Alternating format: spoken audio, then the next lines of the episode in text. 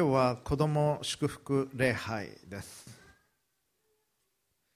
この時期に行うのは日本の習慣の七五三の時期に近い日曜日だということになるわけですけれども1年に一度子どもたちが神様に愛されているということを覚えてほしい。そのことを覚えて子どもたちにそのことを伝えまたそれぞれのご家族にもそのことを伝え教会としてもそのことを覚えるそういう日としています、まあ、考えてみれば皆さんもかつては子供だったわけですし子供としての時があったわけです。きっと可愛い子供だったんじゃないかなというふうに思います。想像できる人もいるしあのあどんなんだったんだろうかと思うような方もいらっしゃいますけども私自身もそうだと思いますけれどもそして私たちはまた何歳になっても神の子であるということも事実です。そのことも覚えながら今日の礼拝を過ごしていきたいと思います。今日の説教題は子供のように神の国を受け入れるというものです。ここで神の国とありますけれども聖書の中では天の御国と呼ばれることもあれば天国と呼ばれることもありますが同じことです。神の国るいは神という言葉を使うのがちょっと恐れ多い。特にマタイ福音書なんかはそうなんですけどもだから天の御国という言葉を使ったりしますし天国というふうに言う場合もありますけど同じこと神がおられれば私たちが生涯を終えた後に入ることが許されればそこに導かれていく。そこが神の国天の御国天国ということになります。今日の聖書箇所は新約聖書マルコによる福音書10章の13節から15節です。それに、えー、似た並行箇所もいくつか見ていきますけれどもお読みするのはマルコ福音書10章の13節から15節。プロジェクターに出ていますのでご参照ください。さてイエスに触っていただこうとして人々が子供たちを身元に連れてきた。ところが弟子たちは彼らを叱った。イエスはそれをご覧になり憤って彼らに言われた。子供たちを私のところに来させなさい。止めてはいけません。神の国はこのような者たちのものです。誠にあなた方に告げます。子供のように神の国を受け入れるものでなければ決してそこに入ることはできません。以上です。クリエイティブな人音楽家であっても起業家であってもアーティストであっても心に感動を与えるような仕事をする人というのは純粋なところを心の中に持っておられます。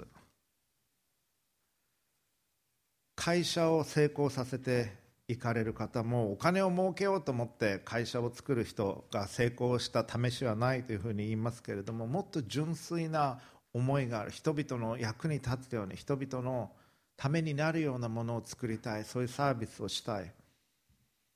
美味しいものを作りたい。そういう純粋さがなければ人を引きつけることはできませんし人々からのサポートを得ることもできないでしょう。純粋さ子供のようであるということは実はとても重要なことなんです。今日のメッセージ一言で申し上げますならば私たちは子供のような心を持たなければならないということです。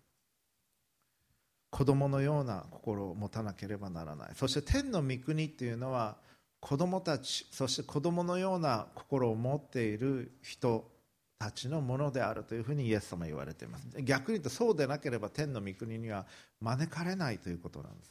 子供のような心を持っていくために必要なことを今日は2つ申し上げていきます。第1番目。私たちが覚えるべきこととして私たちは子供のような心はなくしやすいんだということを覚える必要があります。ここで子供のような心というふうに言ってますけれどもこれはチャイルディッシュという意味ではなくて子供っぽいという意味ではなくてチャイルド like 子供のようである。チャイルディッシュとチャイルドライクというのは違う意味です。チャイルディッシュというのは自己中心的で、まあ、赤ちゃんっていうのは生まれてきた時お母さんの心配してはないです。お母さんちょっときつかったかな。出産で苦労かけたなおふくろとか思って生まれてくる赤ちゃんいないですね。生まれてきたら泣きますしもう他の人のことなんか考える余裕はありません。お腹が空いたら泣くしおむつが濡れたらまた泣きます。そして寝たい時に寝る。自分のことしか考えない。これはまあチャイルディッシュといえばチャイルディッシュです。ダダをこねるし何かが欲しい時にものすごく泣いたりします。おもちゃ屋さんの前であの横になって地面の上で、ね、泣いたことある人いると思いますが手を挙げなくていいですけれどもあの本人忘れても親を覚えてたりとかそういうこともあるかもしれません。これはチャイルディッシュの方です。我慢しない秋っぽいまたうるさい。それは、えー、チャイルドそのことを言ってるわけではなくてチャイルド like というのはもっと純粋で駆け引きなく清い思い。そういう性質を子供は持っています。聖書の中で一番大切な戒めは何ですかというふうにイエス様が聞かれた時に2つのことを答えられました。久しぶりに聞いてみましょうか、えー、何ですか？はい全身全霊で神を愛する。神を愛するということは一番大切なことです。心を尽くし思いを尽くし精神を尽くし力を尽くしてあなたの神である。主を愛する。全身全霊で神を愛する。神の愛を感じながら。で2番目に大切なことは何ですか？はい、自分を愛するように隣人を愛する。ということです。イエス様が言われて一番大切なこと。結局キリスト教って何て言ってるのか。聖書は何て言ってるのかってこの2つなんです。神の愛を受け取って神を愛するということ。そして自分を愛するように隣人を愛するということ。これに尽きるんです。ですから私のキリスト教概論の授業では一番目の問題にこれが出るということを学生たちに言ってあります。何度も言ってあります。でこれができなかったら他の問題は採点しませんと言ってあります。すなわち再履修。だってこれが一番コアですから。これが分かってなかったら他の何が分かって覚えて記憶していたとしても聖書のことを学んだことにはなりません。で子供は誰とでも遊びます。この子この友人はお金持ちだから遊ぼうとかあんまり思わないです。この子は貧乏だからこの子は避けとこうとかちっちゃい子供ってそういうことは思わないですね。駆け引きはしない。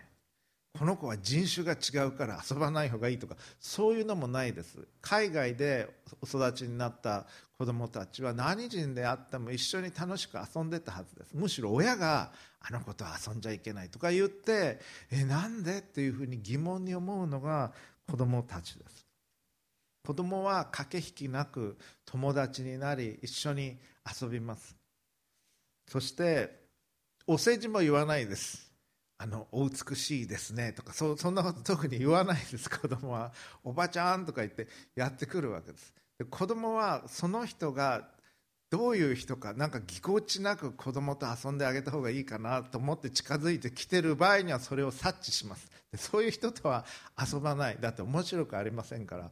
純粋に遊んでくれる心のピュアな人のところに行って本気で遊びます。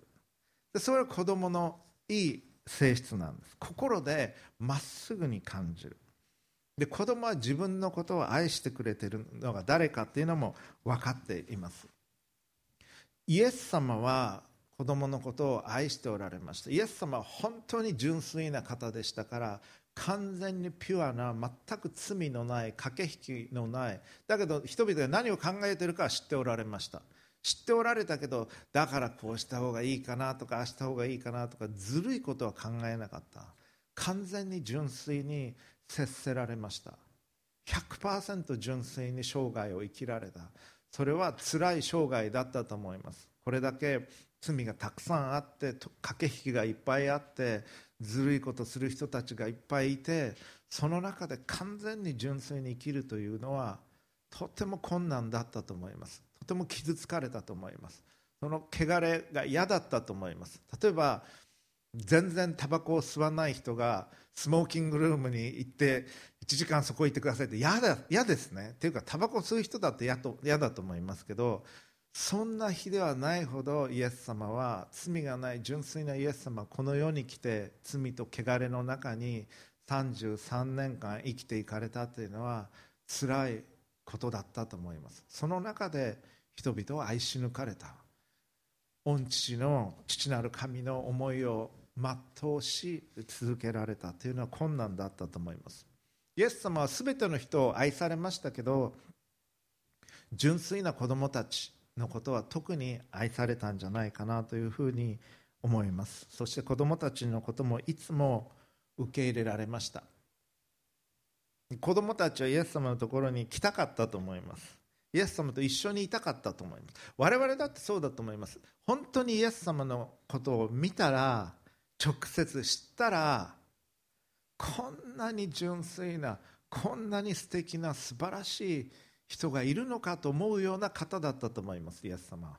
そして愛以外の目で見ない。誰のこともどんな人のこともどんなに失敗し罪を犯した人のこともイエス様はその人に対して尊厳を持って扱われました。イエス様は人を見下したことは一度もありません。イエス様は厳しいことも言われました。傲慢な人に対して俺は大丈夫だと思っているような人に対しては厳しく叱責もされました。しかしそれは愛を持ってその人が正しく神のもとに天の御国に行くことができるように語られた。イエス様ってそういう方だったと思います。子供たちはイエス様のところ来たかったと思います。一緒に遊びたかったと思います。そして大人たちも自分の子供をイエス様のところにも連れて行って祝福のお祈りを手を置いてしてほしかったんだと思います。だから今日の箇所イエスに触っていただこうとして人々が子供たちを身元に連れてきたとあります。ところが弟子たちは彼らを叱ったというんです。ユダヤの文化というのは子供をあんまり大切にしていませんでした。子供を大人から遠ざけていく。特に何か仕事をしている時忙しい時はもうあっち行ってなさいというふうにまあ我々だってそうするかもしれませんけれどもそういうふうにしていた。しかしイエス様は子供たちを来させなさい。私のところに来るのを妨げてはならない。天の国はこのような者たちのものである。そう言われて子供たちに手を置いてお祈りされたんでしょう。そしてそこを立ち去っていかれた。祝福されたんでしょう。この説教を準備しながらある一つの話を思い出しまして私はまだ大学の学部生多分3年生ぐらいの頃だったんじゃないかと思いますけれども私は教育学が専攻だったのでその日の授業は何の授業だったか忘れましたけれども元小学校の先生だった人が来られて話をされていました。こういう話でした。職員会議の時にそのキャンパス、まあ、大きいキャンパスだったんですけどそこの学校小学校に通っていた息子が先生はそこの小学校の先生だったんですけど息子もそこの小学校の生徒で職員会議が行われている時に、えー、都の方からお父さんを呼ぶんだそうです。お父さんお父さんって何か呼んでる。でなんか緊急のことかもしれないと思って行ってみたそしたらなんと「お父さん夕日が綺麗なんだよ」っていうふうに言ったってだからお父さんはもう叱って職員会議中になんでそんなことで呼ぶんだって叱って帰ってきた。でそこの学園の園長先生がそういうおぼらくにをしている方でしたけれども尋ねました。どうされましたかっていうふうに尋ねたらいやうちの息子が夕日お父さん夕日が綺麗なんだってもうそれだけのことで職員会議の途中に呼んだんです。もうどうもすいませんでした。もう叱ってやりました。そうしたらその園長先生が劣化のごとく怒ったって言うんです。子供が夕日に感動してお父さんを呼びに来たのにそれを叱るとは何事かって言うんです。そんなことで子供を育てることができるかと言って叱られた。その園長先生はそういう心を子供のような心を持っておられたんだと思います。そのような純粋さを持っておられた。でそのことがすごくその先生は心に響いて我々学生に話をしてくれたんだと思います。先生になっていろんなことを教えたり事務作業があったりそういう中で一番大切なことを忘れないでほしいという意味で話されたんだと思います。なぜかその話を覚えててこの箇所を準備しながら思い出しました。夕日を見てお父さんと一緒にあの美しい夕日を見たいと思った。職員会議だったんだけどお父さんに声をかけざるを得ないぐらいの思いだった。そういう子供の純粋さです。でも大人になるに従ってそういうことを忘れてしまってもうあれしなきゃいけないとこれしなきゃとか会議だとか。そして一番純粋な子供のような心を忘れてしまう。だけどこの園長先生はそういう心を持っていた。それは素晴らしいなと思いました。子供のような純粋さ本当に美しいものに感動し偏見を持たずに誰とでも遊ぶ。そして謙虚で自分が子供に過ぎないことを知っている。そういうことが実は大切なんです。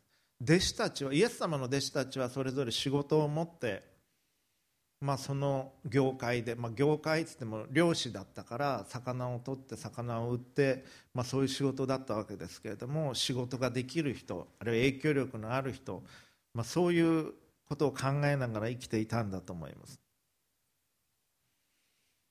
そしてイエス様は彼らにそういうことじゃなくて心の純粋さが本当は一番大切なんだと教えるために子供ををここに連れてきなさいというふうに言われたんでしょう。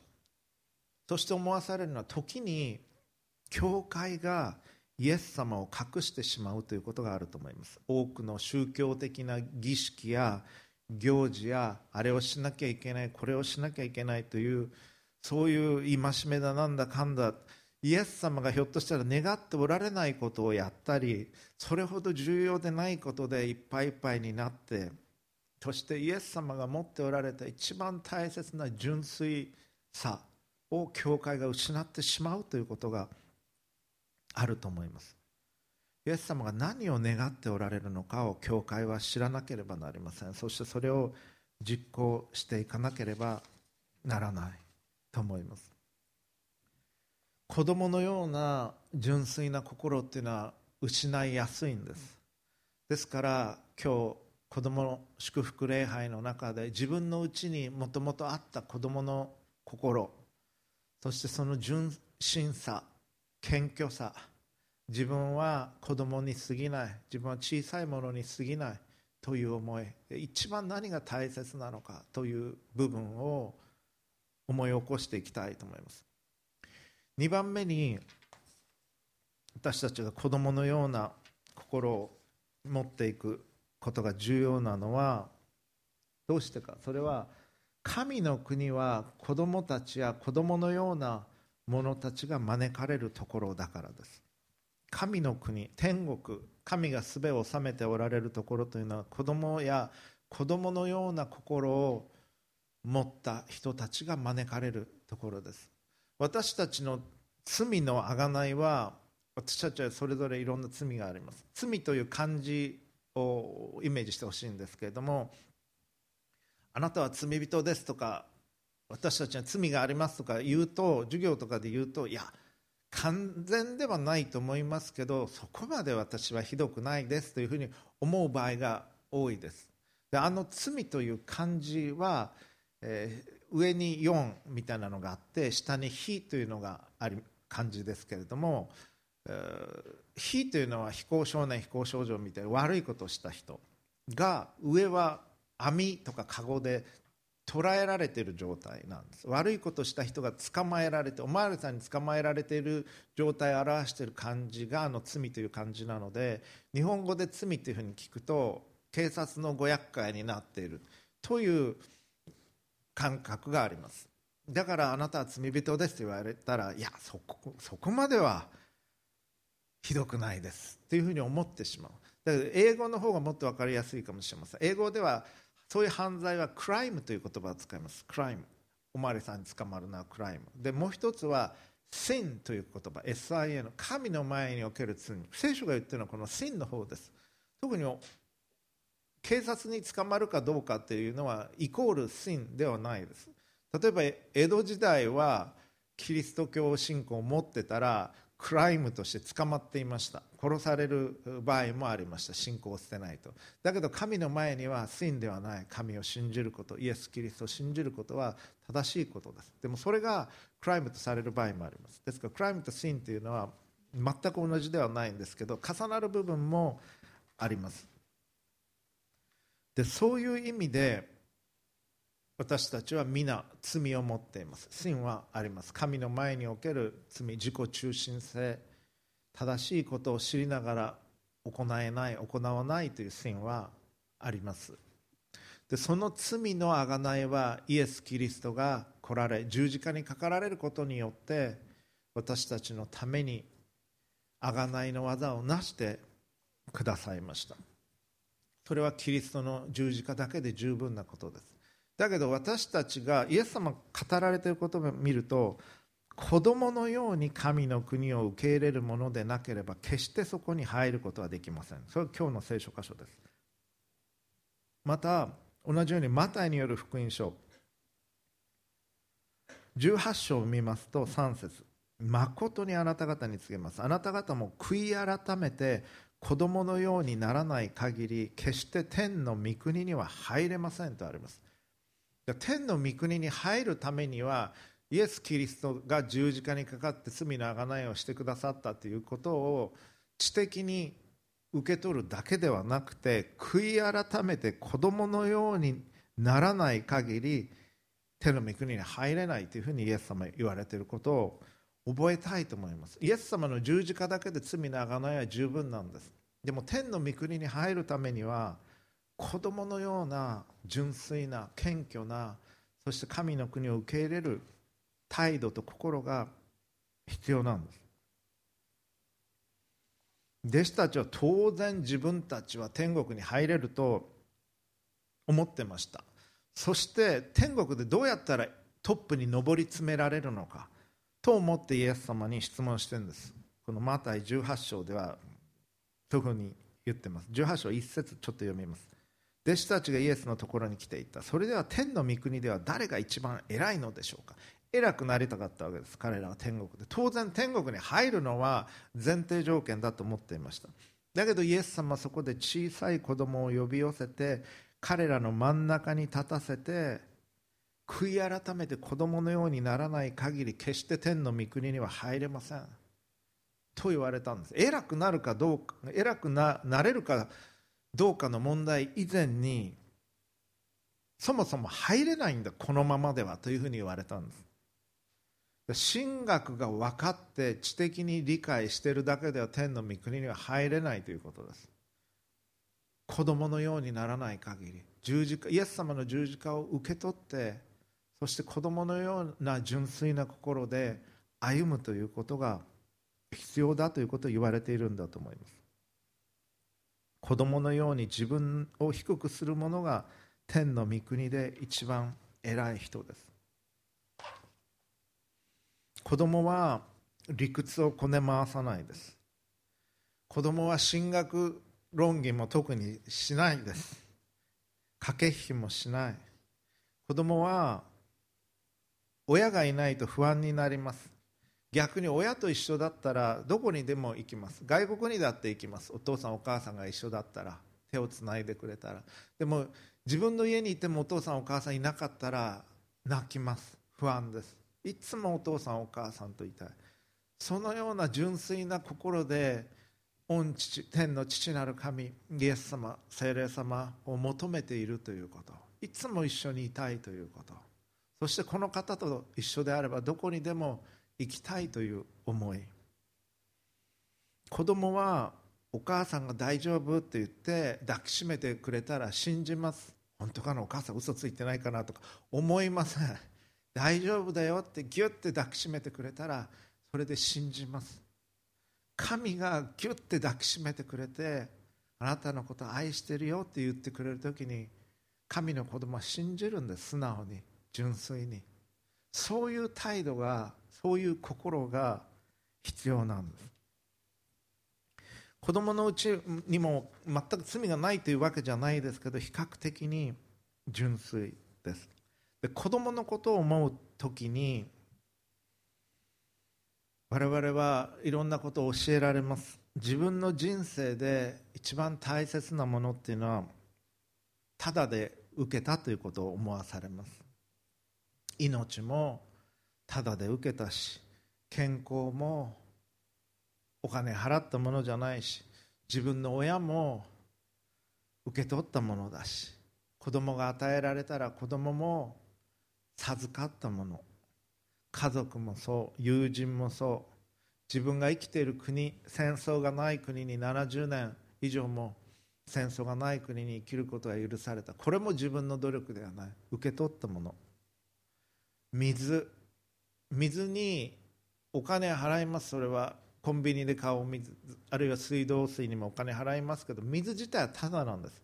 それをきれいにしてボトルに詰めたりあるいは水道管で持ってくるのにお金を払う。水は与えられているもの。生きるのに必要な空気もただで与えられている。日の光もそう。そして稲穂の収穫ももちろん種は植えるし水もやります。でも成長させてくださるのは神。魚にもお金は払います。だけど魚自体は海にいるんです。そしてそれを取ってくる漁師さんの労働力あるいは運搬賃あるいはパッケージにお金を払う。多くのものが神から与えられている。だから我々は決して傲慢になってはならないんです。雨がひどく降るだけでもうどうしていいか分からなくて家の中にいるしかなかった。洪水がある時に人間の力じゃどうにもならない。ような強い力を経験しました。今年も台風も。しかも我々の寿命は80年程度です。誰が偉いかという問いにイエス様はビジュアルに説明をされました。言葉で言うだけじゃなくて見て感じられるようにされました。子供を真ん中に立たせて後で子供たち前に来ますけれど児童祝福式のために説教の後で前に来ますけどこのような子供たちのような存在が天の御国では一番大切であり天の国に招かれてるんだということを思い起こしたいと思います。イエス様実感を持って弟子たちが感じられるように子供たちを連れてこられた。子供のように素直に純粋に神の愛を神の許しを神の国の生き方を受け入れる。ということがなければ私たちは神の御国には入れないんです。子供のような心を持って神との関係を持つということ。それがイエス様がここで語っておられることでしかも1箇所だけじゃなくて何度もこれを語っておられるということは非常に重要なことなんだと思います。神はあなたを愛しておられあなたを神の国に招きたいと思っておられます。神の国に入りたいでしょうかあなたは生涯を終えた後。もちろんそうだと思います。であれば神の前に子供のように素直になることです。子供が父親母親に信頼するように神に信頼するということ。ありがとうということ。笑顔でいるということ。感謝をするということ。これはとても大切なことです。先週もう亡くなられましたけども岡山のノートルダム精神の女子大学の学長あるいは理事長を務めておられた渡辺和子先生の本を読んでましたら笑顔をしても返してくれない人がいますということを言われてました。だけどそういう人が実は一番笑顔をあなたの笑顔を必要としてるんですというふうに言われていました。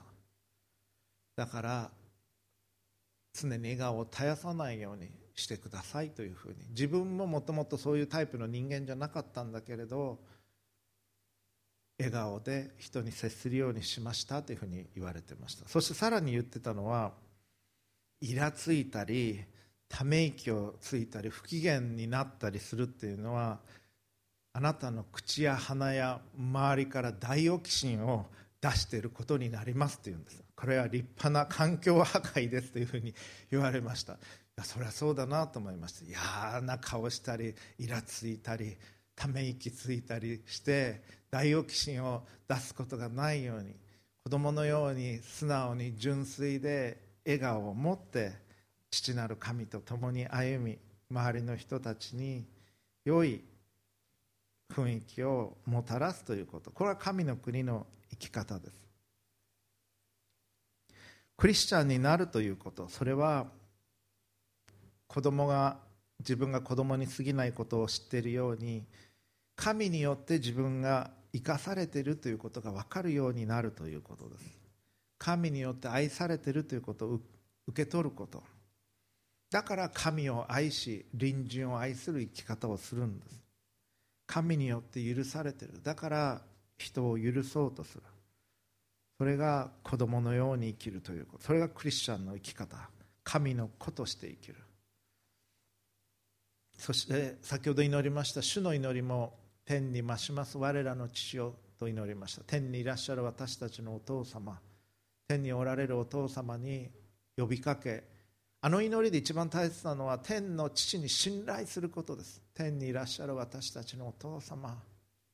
その御父の御顔を想像しながら笑顔ご配慮を想像しながら信頼をしてあの祈り手に祈るんです。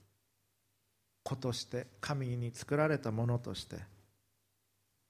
その時に例えば皆さんにもしお子さんがいらっしゃったら親にとって一番大切なもの何だったかなということを思い起こすことはできるでしょう。子供が欲しいと願った。お腹に子供が宿ってくれた。感謝をした。元気で生まれてきてほしいと思った。そして生まれてきてくれた時の喜び。そういうのを忘れてしまうわけです。生えば立て立てば歩めの親心と言いますけどどんどん要求が大きくなってきたのではないでしょうか。元気でいてくれたらいいそう思ってたはずです最初は。神様を愛し人を愛することして育ってくれたらそれでいいと思ってたのがあれをしてくれないこれをしてくれない。渡辺和子先生はそういうのを「くれない族」っていうすごい古い言葉で表現されてましたけどあれをしてくれない。こんなに頑張ってるのに誰も感謝してくれない。笑顔を返してはくれない。それですっごく嫌になってつらかったですというふうに言われてました。だけど自分の方から笑顔でありがとうというふうになったら周りも変わってきましたということを言われておられました。だんだん我々も子供に対しても要求が変わってきたかもしれません。もっといい成績を取ってもっと運動もできてもっといい学校に行ってっていうふうに変わってきたのかもしれません。しかし神はあんまりそういうことは思ってないんです。だって全ての人がトップの成績を残せるわけじゃないしトップの学校に行けるわけではないです。いろんな人がいて全ての人を神は愛しておられます。例えば5人兄弟がいるとして優秀な子もいればそうじゃない子もいるでしょう。でも親にとってはみんな大切な自分の子供なんです。優秀な子だけが可愛いわけじゃない。成績が悪くても体の具合が悪くても大切な子であって他の人がその弱い子供に親切にしてくれる時に親は感謝をします。特別に感謝をします。ありがとうというふうに思います。参観日に行ったらああの子がうちの子に優しくしてくれてるのかというふうにきっと思うでしょう。で神はそういう目で私たちを見ておられるんです。だから優秀な子トップの子だけを神は愛しておられるのではない。全ての人を変わらず愛しておられるんです。だからこれらのものの最も小さいものの一人にしたのは私にしたのです。というふうにイエス様は言われたんです。神はそういう目で見ておられる。弟子たちはだけど誰が一番偉いのかという関心事でした。今世界で一番偉いのは誰でしょうか？アメリカン大統領でしょうか？権力はあるでしょうけどそれほど尊敬はされてないようにも見えます。あるいは世界で最もお金持ちのビル・ゲイツでしょうか？立派な方かもしれませんけどそれほど偉いわけではないかもしれない。日本で一番偉いのは誰でしょう？首相でしょうか？あるいは経済界のドンでしょうか？権力はあるかもしれませんがあるいは経済力あるかもしれませんがあるいは有名かもしれませんがしかし偉いというわけではないかもしれない。ある人から指摘されてなるほどと思ったんですけどこの時点で弟子たちはあんまりまだ分かってなかったんじゃないかと思います。イエス様は本当に丁寧に忍耐強く教育されたと思います。真理についてもイエス様のことについても天の御国についても弟子たちはまだよく分かってなかったんだと思います。3年間イエス様と一緒に寝食を共にしたけど多分よく分かってなかったんだろうと思います。ペトロペテロは十二弟子のリーダーだと勝手に思ってた 節がありますが他の弟子たちは特に認めている風もありません。だから弟子たちは最後の晩餐の席でも俺たちの中で誰が一番偉いのかという話をしています。ペテロは俺に決まってるじゃないかと思ってたでしょ。うで他の弟子たちは 何言ってんだお前というふうに思ってたんじゃないかと思います。イエス様は誰が一番偉いのかというふうに聞かれた時にローマ帝国の属国でしたからイスラエルは。ローマ帝国のカエサルのコインを見せてその肖像を見せることもできましたけどそれはされそれもされなかった。イスラエルのヘロデオの肖像を見せることもされませんでした。経済的に成功している人のことも話されませんでした。そして小さい子供を連れてきてこのようなものが天の御国では一番偉いんだというふうに語られたんです。だから悔い改めなさいというふうに言われた。悔い改めるとは考え方を変えるということ。反省して考え方を変え行動を変えるということです。天の御国の市民として生き始めなさいというふうに言われた。あなたが弟子たちに対してあなた方が持っているような価値観考え方優秀な人有名な人権力を持っている人が偉いという価値観は正しくないというふうに言われたんです。永遠に続くものではないと言われたんです。一時的にこの世で考えられていることに過ぎない。永遠の真理ではないと言われた。神的かサタン的かと言われたらそのような価値観は神的なものではないです。より優秀なものを求めるのは神から来ているものではない。何にもできないの？それじゃああなたには価値がないよ。そういう見方は神から来ているものではありません。でこのことは我々直感的にもある程度わかると思います。立派な地位がある人なのに謙虚な人純粋な人愛の人というのは尊敬されます。普通の社会においても。逆に地位やお金持ちであることを鼻にかける人傲慢な人偉そうにする人は軽蔑されます。一般的な社会においても。それ直感的になんか分かるんです。我々天の御国の価値観っていうのは魂の中に刻まれてるんでしょう。だから純粋でありたい。だけどそんなんじゃ生きていかれない。この世においてだから上に行かなきゃいけないというふうに思ってしまうんでしょう。でもイエス様は純粋に天の御国の価値観で生きておられたしそういう生き方をしなさいというふうに言われた。能力があることはいいことなんです。神からいただいた能力をブラッシュアップして高めていくことはいいことです。お金を儲けることもいいことです。しっかりお金を儲けてだけどそれを私腹を肥やすためだけじゃなくて他の人のために使っていくんです。権力を得ることだって悪いことではない。だけどそれは弱い人守らなきゃいけない人を守るために使っていくんです。自分の影響力をただ増すためではなくて。それを神は喜ばれる。で5人兄弟がいて優秀な子もいればそうじゃない子もいた場合優秀な子は一生懸命勉強して地位が高くなっていったらいい。だけど弱い子を守っていかなきゃいけないんです。あるいは弱い人たちを守っていかなきゃいけない。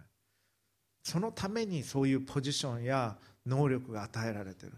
それをサーバントリーダーというふうに言います。リーダーは人を顎で使い自分の権力を増すためだけではなく人々に仕えていくためにそのポジションや能力や知り合いやチャンスを用いていく人です。それが神が喜ばれる人だろうと思います。子供のようになりなさい。そうしないと偉い偉くないどころか天の御国に入ることもできないというふうに言われたことを覚えたいと思います。これはとても大切なことです。クリスチャンは何が一番大切なことなのかというのを毎週毎週日曜日ごとに思い起こしていく必要があるでしょう。そうじゃないと生きていく中でちょっとずつずれていくんです。私たちは。フォーカスを失っていきます。神は何を評価されるのか何を求めておられるのかというのを忘れてしまう。